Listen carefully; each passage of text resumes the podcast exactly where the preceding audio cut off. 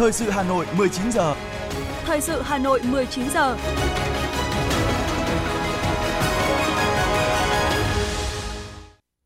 Mời quý vị và các bạn nghe chương trình thời sự buổi tối của Đài Phát thanh và Truyền hình Hà Nội với những nội dung chính sau đây. Chủ tịch nước Võ Văn Thưởng kết thúc tốt đẹp chuyến tham dự diễn đàn cấp cao hợp tác quốc tế vành đai và con đường lần thứ ba. Bí thư Thành ủy Đinh Tiến Dũng yêu cầu siết chặt kỷ cương kỷ luật, đẩy nhanh tiến độ giải ngân các dự án đầu tư. Sôi nổi các hoạt động nhân kỷ niệm 93 năm ngày thành lập Hội Liên hiệp Phụ nữ Việt Nam. Chính sách khám điều trị COVID-19 thay đổi từ hôm nay. Trong phần tin thế giới có những tin chính, hội nghị cấp cao giữa ASEAN và Hội đồng Hợp tác Vùng Vịnh. Quốc hội Nhật Bản bắt đầu họp phiên bất thường và sau đây là nội dung chi tiết. Thưa quý vị và các bạn, sáng nay, Chủ tịch nước Võ Văn Thưởng và đoàn đại biểu cấp cao Việt Nam rời thủ đô Bắc Kinh Trung Quốc, kết thúc tốt đẹp chuyến tham dự diễn đàn cấp cao hợp tác quốc tế vành đai và con đường lần thứ ba từ ngày 17 đến ngày 20 tháng 10 theo lời mời của Tổng Bí thư Ban chấp hành Trung ương Đảng Cộng sản Trung Quốc, Chủ tịch nước Cộng hòa Nhân dân Trung Hoa Tập Cận Bình.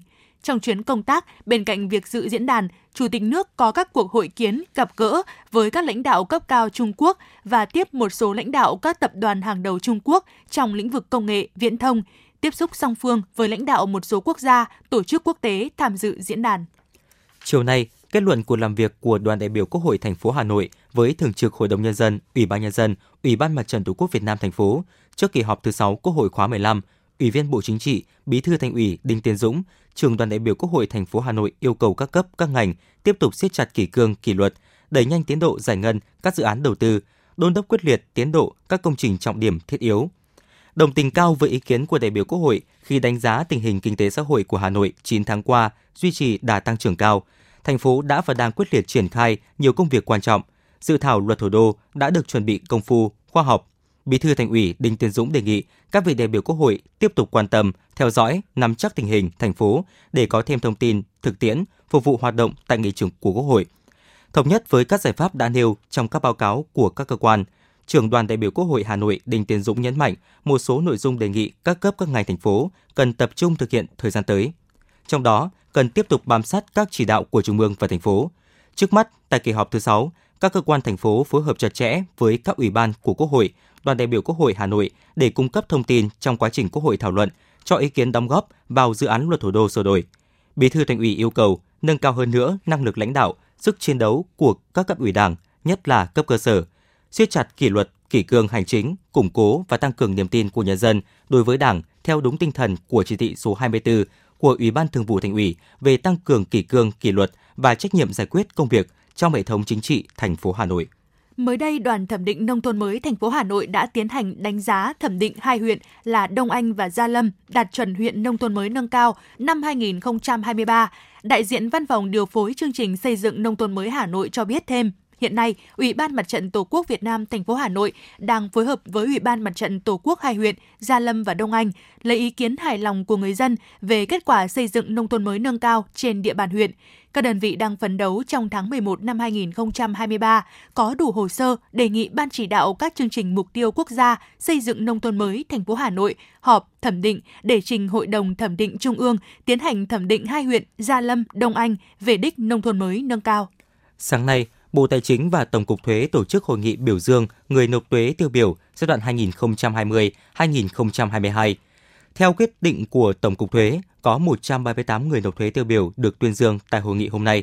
Theo đó, có Tập đoàn Dầu khí Việt Nam với số nộp ngân sách nhà nước giai đoạn 2020-2022 trên 56.000 tỷ đồng, Tập đoàn Xăng dầu Việt Nam trên 6.000 tỷ đồng, Ngân hàng Thương mại Cổ phần Ngoại thương Việt Nam trên 22.000 tỷ đồng, Công ty cổ phần cao su Phước Hòa trên 374 tỷ đồng, Công ty trách nhiệm hữu hạn Shopee trên 930 tỷ đồng, Công ty trách nhiệm hữu hạn Grab trên 1.690 tỷ đồng, Công ty cổ phần Vinpearl trên 1.000 tỷ đồng. Tổng cục trưởng Tổng cục Thuế Mai Xuân Thành nhấn mạnh, ngành thuế xác định nguyên tắc cơ bản lấy người nộp thuế làm trung tâm, tức là chuyển từ tư duy quản lý sang tư duy phục vụ. Đây là quá trình chuyển đổi đòi hỏi ý thức của mỗi cán bộ, công chức ngành thuế phải kịp thời phục vụ hiệu quả, được sự đánh giá cao của người nộp thuế. thực hiện số hóa và chuyển đổi công tác kiểm soát chi từ tiền kiểm sang hậu kiểm, dựa trên quản trị rủi ro, là nội dung được các chuyên gia tài chính ngân sách tập trung thảo luận tại hội thảo kiểm soát chi tiêu dựa trên rủi ro và xây dựng khung kiểm soát chi tiêu hiện đại theo chiến lược phát triển kho bạc nhà nước đến năm 2030 tổ chức sáng nay. Theo báo cáo của Kho bạc Nhà nước, hiện nay hệ thống đang kiểm soát chi ngân sách cho hơn 120.000 đơn vị sử dụng ngân sách trên cả nước, với hơn 640.000 tài khoản giao dịch và hơn 30 triệu giao dịch phát sinh hàng năm. Đến nay, đã có hơn 99% chứng từ chi ngân sách nhà nước được gửi đến kho bạc theo phương thức điện tử qua dịch vụ công trực tuyến của ngành, giúp tiết kiệm thời gian và chi phí cho các đơn vị sử dụng ngân sách và khách hàng giao dịch. Tuy nhiên, chuyên gia của Quỹ tiền tệ quốc tế đánh giá công tác kiểm soát chi mới dừng ở mức điện tử hóa, tức là kiểm soát chứng từ chủ yếu dựa trên bản chụp scan chứng từ gốc từ đơn vị sử dụng ngân sách. Giá bán căn hộ tại Hà Nội tăng 14% trong quý 3 năm 2023 là thông tin được Cục trưởng Cục Quản lý Nhà và Thị trường Bất động sản Bộ Xây dựng Hoàng Hải thông tin tại buổi họp báo thường kỳ quý 3 của Bộ Xây dựng. Cụ thể về giá bán trên thị trường sơ cấp, mức giá trung bình của các căn hộ mở bán mới trong quý 3 tăng gần 7% theo quý, 14% theo năm và đạt khoảng 50,8 triệu đồng một mét vuông. Việc giá bán có sự điều chỉnh theo xu hướng tăng do lượng nguồn cung mới thuộc phân khúc cao cấp chiếm tỷ trọng áp đảo trên 90%. Cùng với đó, một số chủ đầu tư có sự điều chỉnh tăng giá và mở bán thêm quý hàng ở các tầng cao hơn. Giá vàng tại các thương hiệu kinh doanh trong nước chiều nay tiếp tục tăng mạnh, vượt 71 triệu đồng một lượng chiều bán ra. Công ty vàng bạc đá quý Sài Gòn niêm yết giá vàng miếng SJC tại thị trường Hà Nội ở mức 70,4 triệu đồng một lượng ở chiều mua vào và 71,12 triệu đồng một lượng ở chiều bán ra, tăng 250.000 đồng một lượng ở cả chiều mua và bán so với phiên sáng nay. Tại tập đoàn vàng bạc đá quý Phú Quý, giá vàng SJC cũng tăng 50.000 đồng một lượng cả ở chiều mua và bán lên ngưỡng 70,1 triệu đồng một lượng ở chiều mua vào, 71 triệu đồng một lượng ở chiều bán ra. Cùng chung xu hướng, giá vàng SJC khu vực Hà Nội tại tập đoàn vàng bạc đá quý Doji cũng tăng 50.000 đồng một lượng ở chiều mua và bán. Hiện giá vàng SJC đang giao dịch ở mức 70,1 triệu đồng một lượng ở chiều mua vào và bán ra 71,5 triệu đồng một lượng.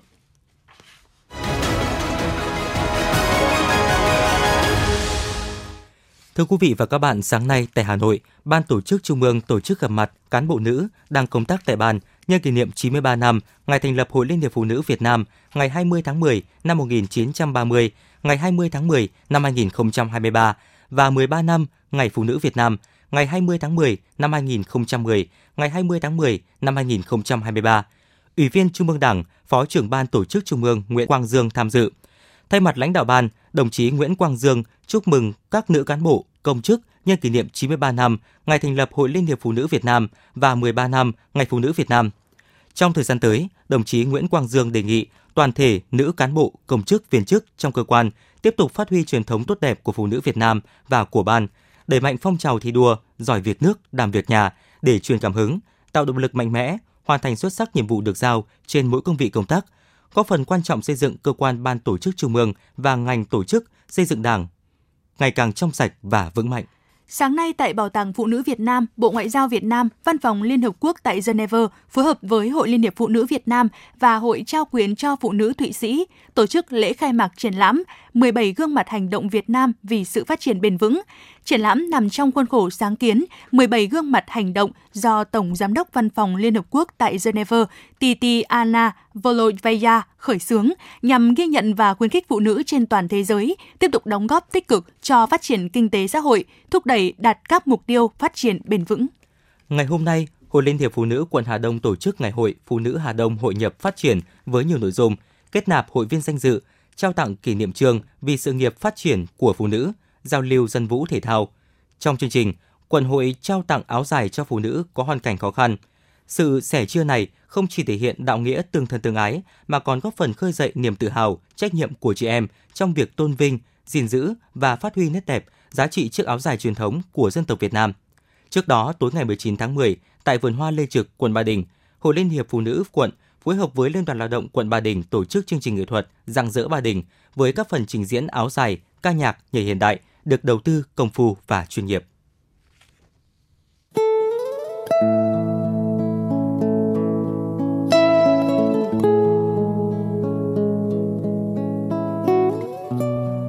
Một cuộc thi có bề dày truyền thống gần 30 năm. Một khởi đầu của các diva làng nhạc Việt. Là bệ phóng cho nhiều tài năng âm nhạc. Tiếng hát truyền hình Hà Nội đã trở lại mùa thi 2023 với tên gọi Tiếng hát Hà Nội với 4 vòng thi. Các thí sinh từ khắp mọi miền Tổ quốc được thử sức tranh tài trong 3 phong cách âm nhạc, thính phòng, dân gian, nhạc nhẹ với cơ hội được vinh danh và tỏa sáng. Vòng chung kết được tổ chức ngày 28 tháng 10 năm 2023 tại thủ đô Hà Nội. Giải nhất cuộc thi trị giá 200 triệu đồng. Các giải nhì, giải ba và giải chuyên đề đều có giá trị cao và được các nhà tài trợ trao thêm những giải thưởng đặc biệt. Tiếng hát Hà Nội 2023, một cuộc thi, một cơ hội so tài và tỏa sáng. Tiếng hát Hà Nội, chấp cánh cho các tài năng. Trân trọng cảm ơn tập đoàn Vingroup và các công ty thành viên đã đồng hành cùng chương trình.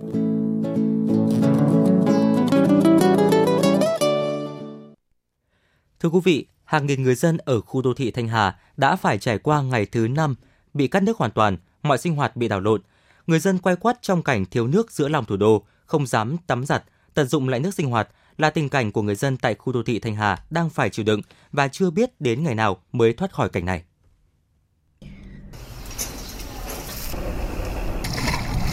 Có mặt tại trung cư Thanh Hà, xã Cự Khê, huyện Thanh Oai, chúng tôi cảm nhận được sự chật vật của người dân nơi đây khi 5 ngày liền bị cắt nước. Chị Nguyễn Thu Thủy, khu đô thị Thanh Hà chia sẻ. Ừ, sau chỉ đạo của Bí thư Thành ủy Hà Nội Đinh Tiến Dũng vào ngày 18 tháng 10, cư dân chúng tôi có nhận được thông báo sẽ được cấp nước tạm thời vào 17 giờ ngày 18 tháng 10. Tuy nhiên cái việc cấp nước diễn ra vào chiều tối hôm qua thì rất là nhỏ giọt và kéo dài chỉ khoảng 30 phút đến một tiếng đồng hồ chỉ có một số gia đình à, ở dưới tầng thấp thì lấy được nước nhưng mà cái lượng mà trữ được cũng rất là hạn chế các tầng cao như gia đình nhà chúng tôi thì không có một giọt nước nào cho đến tận thời điểm hiện tại. Ở đêm ngày hôm qua thì cư dân khu vực chúng tôi vẫn phải xô chậu xếp hàng lấy nước từ các xe bồn được các mạnh thường quân hỗ trợ cho đến tận 12 giờ đêm.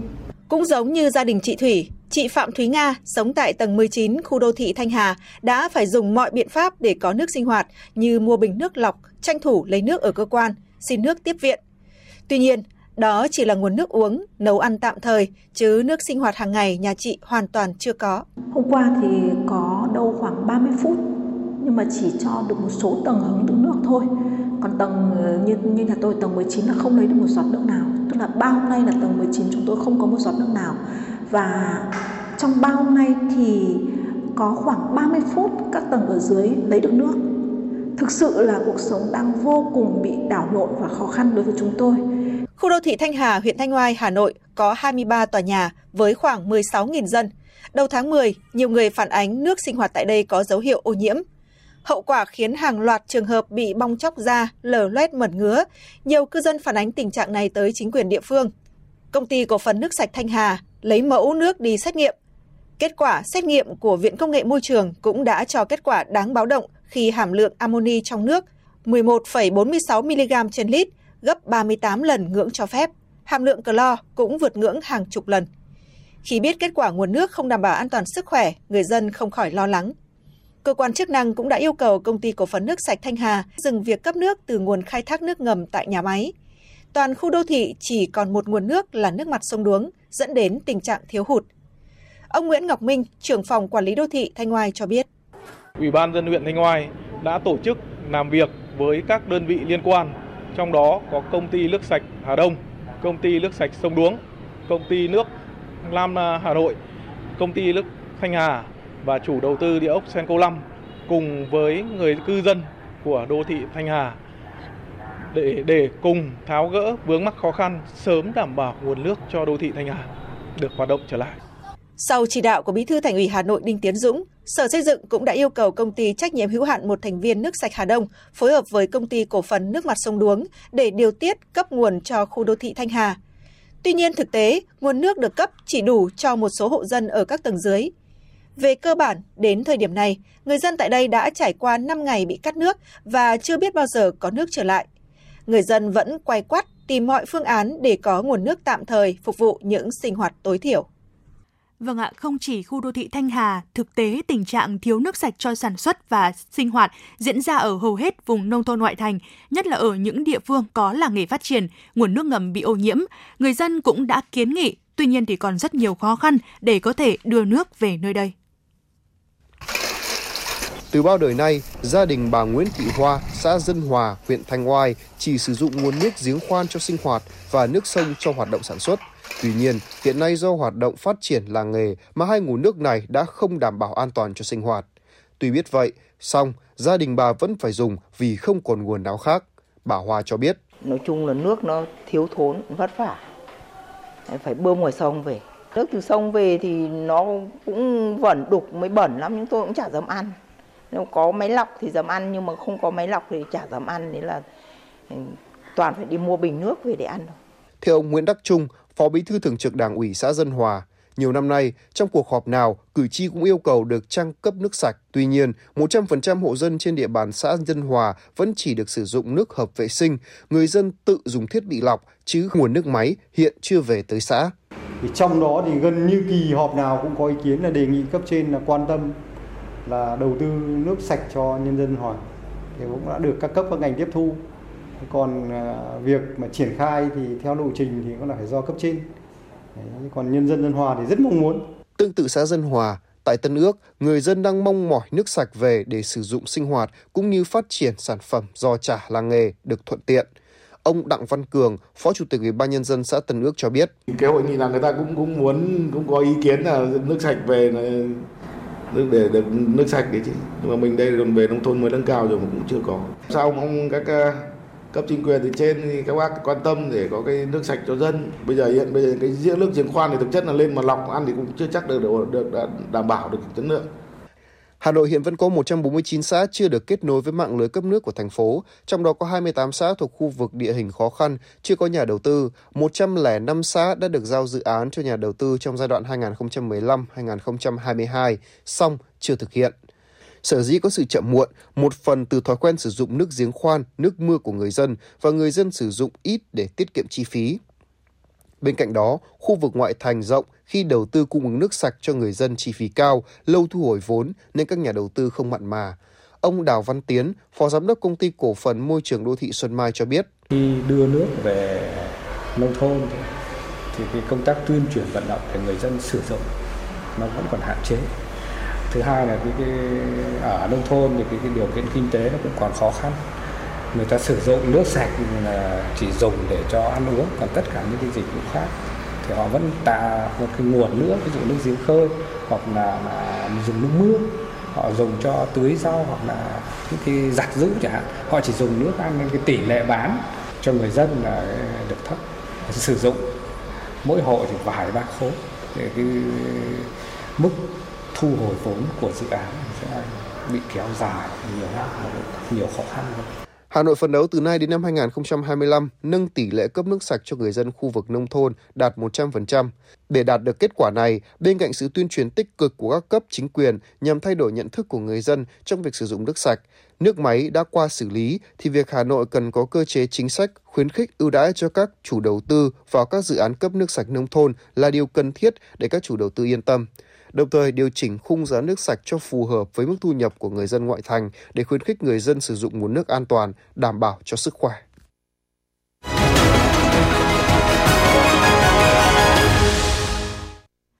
Tiếp tục là phần tin thưa quý vị, chiều nay Bộ Y tế cung cấp thông tin về quyết định điều chỉnh bệnh COVID-19 từ bệnh truyền nhiễm thuộc nhóm A sang bệnh truyền nhiễm thuộc nhóm B. Giáo sư tiến sĩ Phan Trọng Lân, Cục trưởng Cục Y tế Dự phòng, Bộ Y tế cho biết, thời gian qua số ca mắc COVID-19 đã giảm rất mạnh. Bộ Y tế xem xét các yếu tố về mặt khoa học để chuyển từ nhóm A sang nhóm B. Theo đó, tính từ đầu năm đến nay, số mắc đã giảm 82 lần so với năm 2022. Tỷ lệ chết trên mắc là 0,022, giảm gần 100 lần so với năm 2021 dù COVID-19 chuyển sang nhóm B, nhưng với đặc thù của bệnh COVID-19 là virus có thể tiếp tục biến đổi, nên việc giám sát đối với COVID-19 không chỉ trên ca bệnh mà giám sát lồng ghép cùng các bệnh đường hô hấp khác như hội chứng cúm, hội chứng viêm đường hô hấp cấp.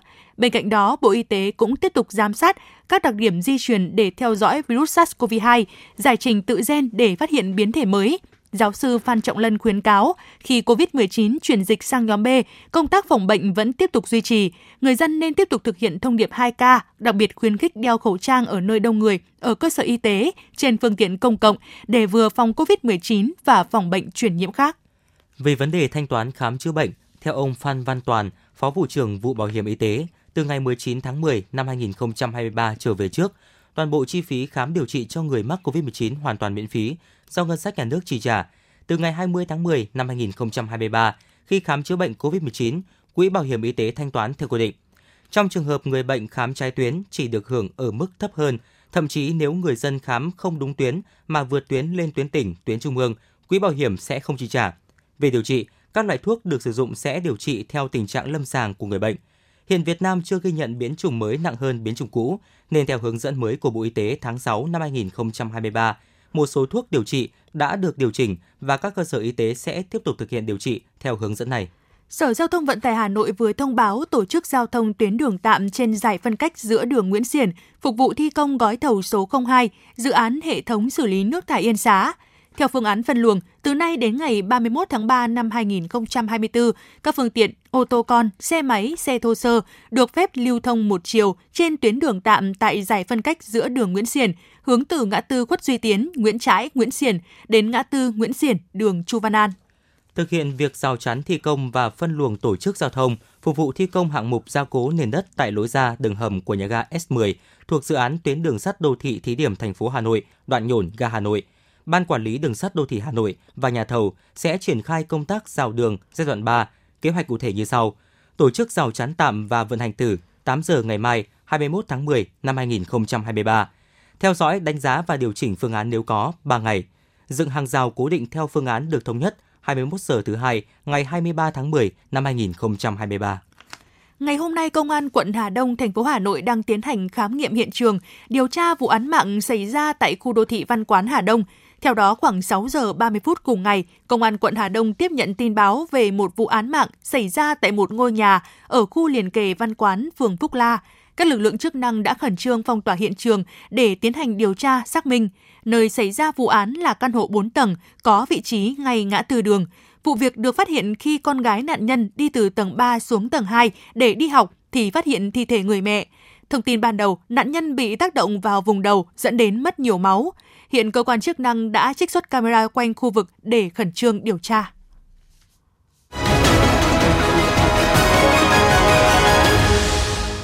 Xin được chuyển sang phần tin thế giới. Thưa quý vị, ngày hôm nay hội nghị cấp cao giữa ASEAN và Hội đồng Hợp tác Vùng Vịnh GCC diễn ra tại thủ đô Riyadh của Ả Rập Xê Út.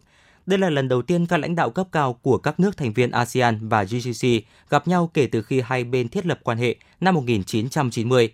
Hội đồng Hợp tác Vùng Vịnh gồm các tiểu vương quốc Ả Rập Thống Nhất, Bahrain, Ả Rập Xê Út, Oman, Qatar và Kuwait cùng 10 nước thành viên ASEAN được cho là có nhiều tiềm năng hợp tác cả song phương và đa phương – vì thế, hội nghị này có ý nghĩa quan trọng đáp ứng nhu cầu cấp thiết của hai bên về đối thoại và hợp tác, nhất là trong bối cảnh tình hình thế giới và khu vực đang có những chuyển động nhanh chóng, phức tạp. Tổng thư ký Liên Hợp Quốc Antonio Guterres hôm 19 tháng 10 đã kêu gọi mở hành lang chở hàng cứu trợ nhân đạo tới khu vực giải Gaza hiện đang bị phong tỏa Phát biểu trong cuộc họp báo cùng ngày tại thủ đô Cairo, Ai Cập, ông Guterres cho biết trong gần 2 tuần qua, người dân ở giải Gaza phải đối mặt với tình cảnh bị cắt đứt nguồn cung năng lượng, thực phẩm, thuốc men và nhiều mặt hàng thiết yếu khác. Họ sống trong cảnh bệnh dịch lan tràn, nguồn cung đang dần cạn kiệt, nhiều người thiệt mạng. Theo ông Guterres, đây là thời khắc khủng hoảng trầm trọng, không giống bất cứ cuộc khủng hoảng nào từng ghi nhận tại khu vực này trong nhiều thập kỷ qua. Giới chức quân sự cấp cao của Ukraine cho hay, các binh sĩ Ukraine đang đối mặt với một cuộc tấn công dữ dội mới của Nga ở thị trấn Adika, nơi đã bị tàn phá nhiều và nằm ở miền đông. Đề cập cuộc tấn công mới của Nga, Tổng tư lệnh quân đội Ukraine, tướng Valery Zalutny đăng tải trên Telegram một video ghi cảnh được cho là ông đang tham vấn với các sĩ quan Ukraine ở Adivka và ở Lukapan, một thị trấn khác nằm xa hơn về phía Bắc, nơi quân Nga đang đẩy mạnh tấn công trong các tuần gần đây. Ngày 19 tháng 10, Bộ trưởng Bộ Tư pháp và Bộ Nội vụ các nước thành viên EU đã họp tại Bruxelles, Bỉ, thảo luận phương pháp các đối phó với nhập cư trái phép và khủng bố. Cuộc họp diễn ra chỉ 3 ngày sau khi một người nhập cư bất hợp pháp từ Tunisia và không được chấp nhận tị nạn tại Bỉ đã xả súng làm thiệt mạng hai công dân Thụy Điển và chưa đầy một tuần sau khi một giáo viên người Pháp bị một thanh niên nhập cư đâm chết. Cả hai thủ phạm đều tự nhận là thành viên của tổ chức nhà nước Hồi giáo tự xưng. Quốc hội Nhật Bản hôm nay được triệu tập để bắt đầu một phiên họp bất thường, trong đó trọng tâm chính sẽ là việc thông qua ngân sách bổ sung theo kế hoạch để tài trợ cho gói kinh tế mới nhằm giải quyết vấn đề giá cả tăng cao. Phiên họp Quốc hội bất thường lần này diễn ra trong bối cảnh xếp hạng tín nhiệm của nội các Thủ tướng Kishida đã giảm xuống mức thấp nhất kể từ khi ông nhậm chức vào tháng 10 năm 2021. Một phần được cho là do việc xử lý lạm phát chi phí đẩy gần đây. Theo tờ The Wall Street Journal ngày 19 tháng 10, Cục Dự trữ Liên bang Mỹ Fed báo hiệu tạm dừng tăng lãi suất. Chủ tịch Fed Jerome Powell cho biết ông vui mừng với việc lạm phát đã giảm trong mùa hè qua và ngân hàng trung ương khó có thể tăng lãi suất trở lại trừ khi có những bằng chứng rõ ràng về việc các hoạt động kinh tế mạnh hơn sẽ gây nguy hiểm cho tiến trình này. Bình luận của ông Powell phù hợp với những nhận xét của các quan chức ngân hàng thời gian qua về khả năng giữ ổn định lãi suất tại cuộc họp tiếp theo vào hai ngày 31 tháng 10 và mùng 1 tháng 11.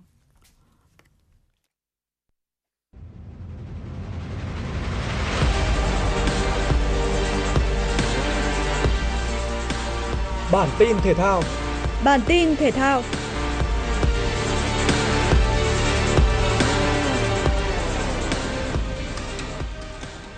AFC Champions League 2023-2024 đã trải qua được hai lượt trận. Ở bảng F, Bangkok United đang tạm đứng đầu bảng xếp hạng sau hai trận vòng bảng. Ở lượt kế tiếp, Bangkok United sẽ gặp đại diện từ Hồng Kông là Kichi SC Liên quan tới trận đấu này, Liên đoàn bóng đá châu Á đã gửi thư bổ nhiệm trọng tài Ngô Duy Lân tham gia làm nhiệm vụ điều hành. Trọng tài Ngô Duy Lân được làm nhiệm vụ ở trận lượt đi, lượt về giữa Bangkok United với Kichi SC. Sau trận lượt đi ngày 25 tháng 10 tới đây, hai đội sẽ tái đấu vào lúc 19 giờ ngày 8 tháng 11. Trọng tài Ngô Duy Lân là một trong bốn trọng tài FIFA tại Việt Nam, đồng thời là trọng tài cấp cao của AFC. Liên đoàn bóng đá châu Á thường xuyên bổ nhiệm ông Ngô Duy Lân tham gia điều hành vào các giải đấu và trận đấu chính thức. Ông cũng nằm trong danh sách những người điều hành VAR vòng 1 V-League 2023-2024. Sẽ có tối đa 4 trận đấu tại mỗi vòng thuộc khuôn khổ V-League 2023-2024 được áp dụng VAR. Tất cả các trận đấu có áp dụng công nghệ VAR đều phải được FIFA phê duyệt. Cách đây không lâu, hậu vệ Đoàn Văn Hậu được thông báo dính chấn thương gót chân và phải nghỉ đến hết tháng 10 năm 2023. Vì vậy, hậu vệ số 1 Việt Nam không thể cùng câu lạc bộ Công an Hà Nội dự trận tranh siêu cúp quốc gia 2023 và hội quân cùng tuyển Việt Nam trong dịp FIFA Days vừa qua. Tưởng rằng tình hình chấn thương của Văn Hậu đã tiến triển tốt và anh có thể sớm trở lại. Nhưng trong chia sẻ mới đây, Văn Hậu cho biết bản thân chưa thực sự ổn và có thể sẽ phải ngồi ngoài lâu hơn dự kiến. Không loại trừ khả năng anh sẽ không kịp trở lại trong hai trận đấu đầu tiên của đội tuyển Việt Nam tại vòng loại thứ hai World Cup 2026 gặp Philippines ngày 16 tháng 11 và Iraq ngày 21 tháng 11. Ở vòng 2 giải quần vợt Japan Open 2023, chỉ phải đối đầu với tay vợt nước chủ nhà Shintaro Mochizuki hạng 215 ATP. Đương kim vô địch Taylor Fritz được dự đoán trải qua trận đấu dễ dàng. Hạt giống số 1 khởi đầu thuận lợi và có được chiến thắng 6-0 trong set 1. Kịch tính của trận đấu chỉ xuất hiện từ set 2 với những pha xử lý xuất thần. Mochizuki giành break point ở game 7 và thắng 6-4. Set 3 có thời điểm Taylor Fritz tiến gần tới chiến thắng chung cuộc khi dẫn 5-2. Tuy nhiên hạt giống số 1 không thể tận dụng cơ hội, thậm chí để Mochizuki đòi lại break, đồng thời kéo set đấu tới loạt tie break. Tại đây, tay vợt 20 tuổi tiếp tục tạo nên bất ngờ với chiến thắng 7-2. Thắng chung cuộc 2-1, tỷ số các set là 0-6, 6-4, 7-6, Mochizuki ghi danh vào vòng 3 Japan Open.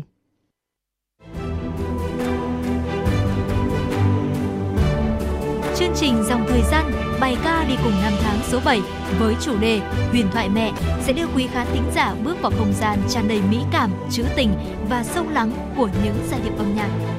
Từ bao đời nay, hình tượng cha rồng mẹ tiên đã nằm sâu vào tiềm thức của mỗi người dân Việt Nam, trở thành biểu tượng thiêng liêng về giống hòa dân tộc, từ thuở khai thiên phá thạch, mở mang sơn trang bờ cõi.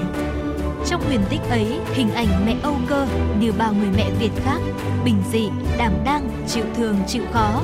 Mẹ dạy muôn dân trồng lúa nước, nuôi tầm, dệt vải, đánh bắt, hái lượm. Bởi vậy, hình tượng mẫu Âu Cơ luôn gắn liền với nền văn minh nông nghiệp, bà chính là người mẹ xứ sở mẹ Âu Cơ, biểu tượng cho một nửa thế giới từng tạo nên mạch nguồn sự sống và lịch sử dân tộc thông qua những người phụ nữ Việt Nam. Từ hình ảnh người mẹ trong đời thường cho đến mẹ quê hương, mẹ tổ quốc, đối với mỗi người Việt, mẹ chính là biểu tượng thiêng liêng nhất. Nhân kỷ niệm 93 năm ngày thành lập Hội Liên hiệp Phụ nữ Việt Nam, chương trình dòng thời gian bài ca đi cùng năm tháng số 7 với chủ đề Huyền thoại mẹ được truyền hình trực tiếp trên kênh 1, kênh phát thanh FM 96 và các nền tảng số của Đài Hà Nội từ 20 giờ ngày 22 tháng 10 tại trường quay S5 của Đài Hà Nội. Kính mời quý khán thính giả cùng theo dõi.